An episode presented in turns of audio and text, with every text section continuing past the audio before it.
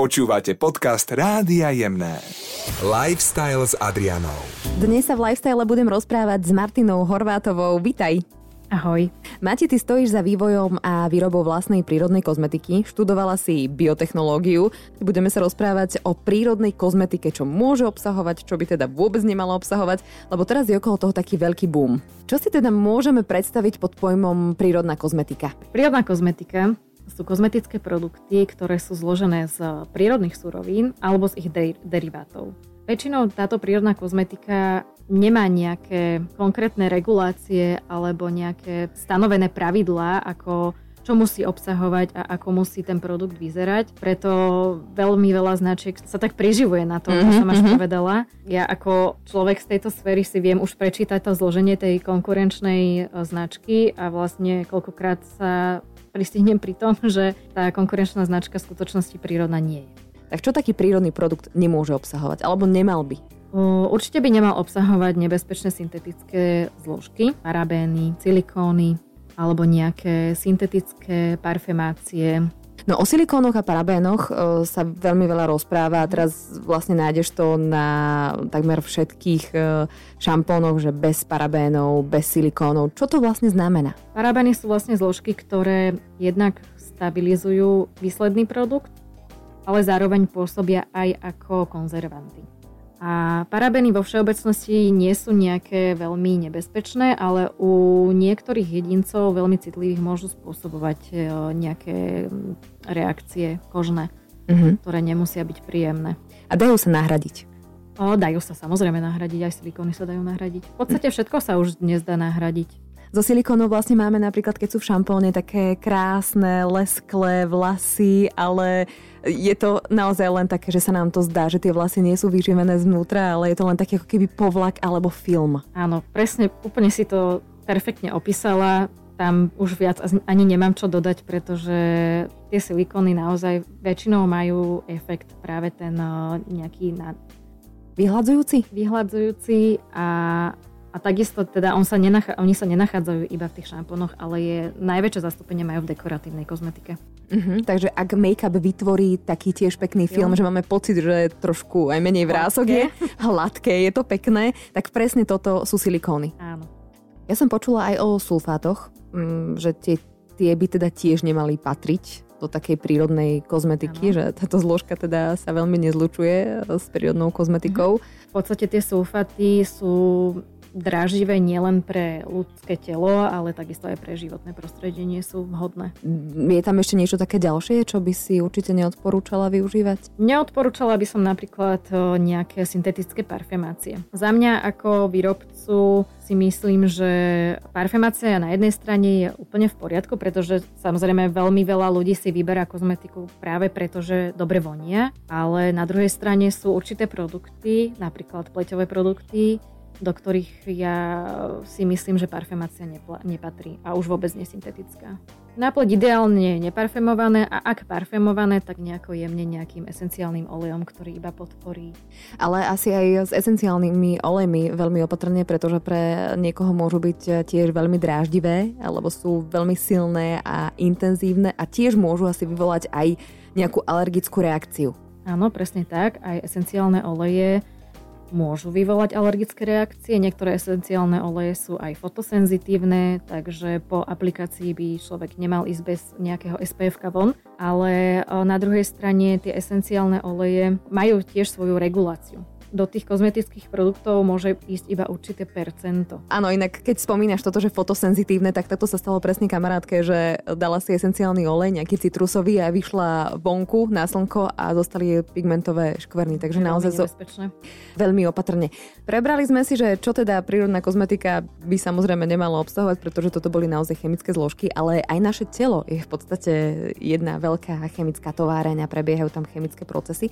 Takže si môžem, dajme tomu, predstaviť aj to, že ten produkt výsledný môže byť v podstate prírodný, ale vznikol nejakou zmesou alebo nejakými takými eh, chemickými procesmi z prírodných zložiek. Je to pravda? Je to úplná pravda. Daj mi nejaký príklad. Napríklad kokosový olej, krem toho, že ako olej je naozaj výborná zložka, ale vďaka jeho vlastnostiam sa z neho dajú vytvoriť nejaké ďalšie deriváty.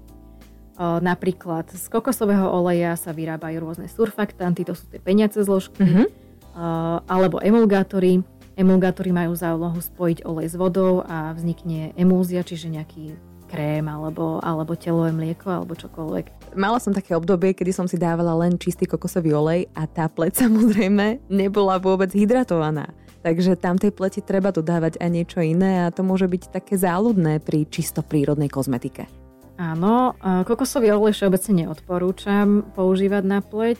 Sú úplne iné oleje, ktoré sú vhodné na pleť používať samotné, ale kokosový to nie je. Ktorý napríklad odporúčaš používať aj samotný? No, napríklad šipkový je výborný na pleť. Rúžový asi tiež. Alebo skvalán. Tento skvalán sa vyrába buď z cukrovej trstiny alebo z olív. A on je v podstate zložením veľmi podobný tomu, ktorý si syntetizuje naša koža. Tak to je fajn. Je veľmi tolerovaný všetkými typmi pleti a nie je taký masný, ako bývajú ostatné oleje, čiže sa super nevstrebáva a mm-hmm. je fakt výborný, ja ho mm-hmm. odporúčam, mám ho veľmi rada, skvalan. Taký opačný protipol je asi palmový olej. Alebo minerálny. Alebo minerálny olej. Minerálne oleje, tie sú vlastne tie, tie chemické, vyrobené z ropy, takže ano. to by asi tiež nejak nemalo obsahovať, alebo keď je nejaký drahý krém a obsahuje minerálny olej, čo je teda veľmi lacná zložka, tak tiež asi nám môže cinknúť, že toto asi nebude úplne s kostolným poriadkom, že zbytočne dávame peniaze na zložky, ktoré za to nestoja. To práve, že platíš ten marketing a nie, nie ten, tú kvalitu toho produktu. Že ja napríklad, keď vidím nejaký extrémne drahý krém nejakej naozaj exkluzívnej značky a pozriem si to zloženie a vidím, že tam je polovica zloženia petrochemický priemysel, tak jednoducho viem, že v náklade ten eh, krém stojí pár centov a ten zvyšok, tých XY desiatok eur, je proste market. Tu už sa vlastne dostávame k nejakému opäť greenwashingu, že mm. na mhm. toto si treba dávať eh, veľký pozor, ale vrátila by som sa naspäť k tomu palmovému oleju, lebo však to je samozrejme veľká téma aj eh, v surovinách.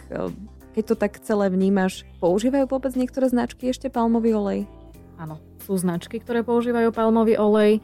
Sú značky, ktoré napríklad používajú palmový olej z nejakých ekologických hospodárstiev, ale ja v tom palmovom oleji všeobecne nevidím nejaký problém. On má nejaké výhody. Prirovnala by som ho ku kokosovému oleju, mm-hmm. pretože z neho sa tiež dajú vyrobiť ďalšie rôzne deriváty, ktoré zabezpečia či už nejaké peniace vlastnosti, alebo či už tie emulgačné vlastnosti. Takže samotný olej palmový nie je zlý, ale skôr tam hľadím už na to ekologické Mati, na obaloch e, krémov veľakrát vidíme vegán, čo teda je naozaj teraz žiadané. Bio, na to sme si už zvykli za tie roky. E, ja neviem, fair trade, všetky možné e, certifikáty, ktorým možno ani nerozumieme. Do akej miery sú funkčné? To už záleží od toho samotného výrobcu, že či pre ňoho dáva zmysel mať nejaký certifikát. Jednak je to kvôli tomu, že ako má cieľovú skupinu svojich zákazníkov, že či to tí zákazníci naozaj vnímajú, že on si chce kúpiť naozaj iba kozmetiku, ktorá má ten a ten certifikát. A veľakrát to môže byť aj iba také, by som to nazvala také zalepenie očí, uh-huh, ako taký, dám to do úvodzoviek, greenwashing. Má zmysel kupovať si biokozmetiku? Myslíš certifikovanú biokozmetiku? Uh-huh. Pre niekoho to má zmysel, pre mňa to napríklad zmysel nemá, keďže ja sa v tom nejako pohybujem a význam tak viem už, e, že nejako vyhodnotiť, že toto je uh, OK, toto nie je OK. Takže naozaj záleží od toho človeka samotného, že či to je pre ňo dôležité, ale častokrát práve vďaka týmto certifikátom býva kozmetika drahšia. Vnímaš to, že ľudia naozaj teraz vyžadujú napríklad to, aby boli vegánske tie produkty stále viac? Áno, vnímame to a takisto veľmi vyhľadávajú aj napríklad, že či nie je testovaná na zvieratách kozmetika. Ako je to teda vo svete uh, s testovaným na zvieratách? Napríklad u nás v Európe alebo ďalej? V Európskej únii je zakázané testovanie na zvieratách od roku 2013, takže na našom území sa nestretneš s kozmetikou, ktorá by bola testovaná na zvieratách, ale vo svete to ešte sú krajiny, ktoré sú v tomto pozadu, ako je napríklad Čína alebo Amerika dokonca. Mhm, takže ak niečo vidíme, že je vyrobené v Číne, tak je tiež... vysoká pravdepodobnosť, že to bolo testované na zvieratách. Ale napríklad v Amerike sú rôzne organizácie, ktoré zoskupujú značky, ktoré netestujú na zvieratách. V tomto napríklad vidím zmysel to certifikátoch, keď to, keď to ten človek naozaj vyhľadáva. Spýtal sa ťa niekto, možno zo zákazníkov, nejakú takú zvláštnu otázku v tejto oblasti certifikačnej? Dostali sme pár otázok na to, že či je naša kozmetika gluten free. Vysvetli prosím ťa. Tá kozmetika nemala obsahovať vlastne lepok a keďže kozmetika sa nejedáva, Keď si ten krém natriete na, na chlebík, tak to nebude gluten free. Áno. Asi všetko s mierou, netreba to preháňať ani v tejto oblasti, že? Netreba to preháňať podľa mňa v ničom v živote. Ja by som si našla produkty, ktoré mi vyhovujú. Ako Slovenka a ako nejaká spotrebiteľka kozmetických výrobkov by som skôr keď už, tak chcem podporiť slovenských výrobcov, pretože máme na Slovensku dostatok týchto výrobcov Takže si myslím, že by bolo pre mňa určite príjemnejšie podporiť slovenský trh, slovenského výrobcu. Na Slovensku máme naozaj veľmi veľa kvalitných aj tých produktov. Asi by som sa nenechala nejako uniesť všetkými trendami, ktoré momentálne sú. A naozaj si našla proste to práve pre mňa. Ako, samozrejme, že treba si odskúšať pár tých produktov, ktoré mi sadnú na 100%, ale naozaj sa držať tých produktov, vytvoriť si nejakú rutinu, ktorej sa budem držať stále a prípadne nejaké problémy potom už riešiť dodatočne. Ja dúfam, že žiadne problémy nevzniknú, keď budeme používať dobrú kozmetiku. A tebe ďakujem veľmi pekne, že si prišla. Maťa Horvátová, ktorá vyštudovala biotechnológiu a má svoju vlastnú značku prírodnej kozmetiky, tu dnes bola so mnou, rozprávali sme sa. Ja ti ďakujem veľmi pekne, že si prišla aj za tvoje cenné rady. Ďakujem za pozvanie. Lifestyle s Adrianou.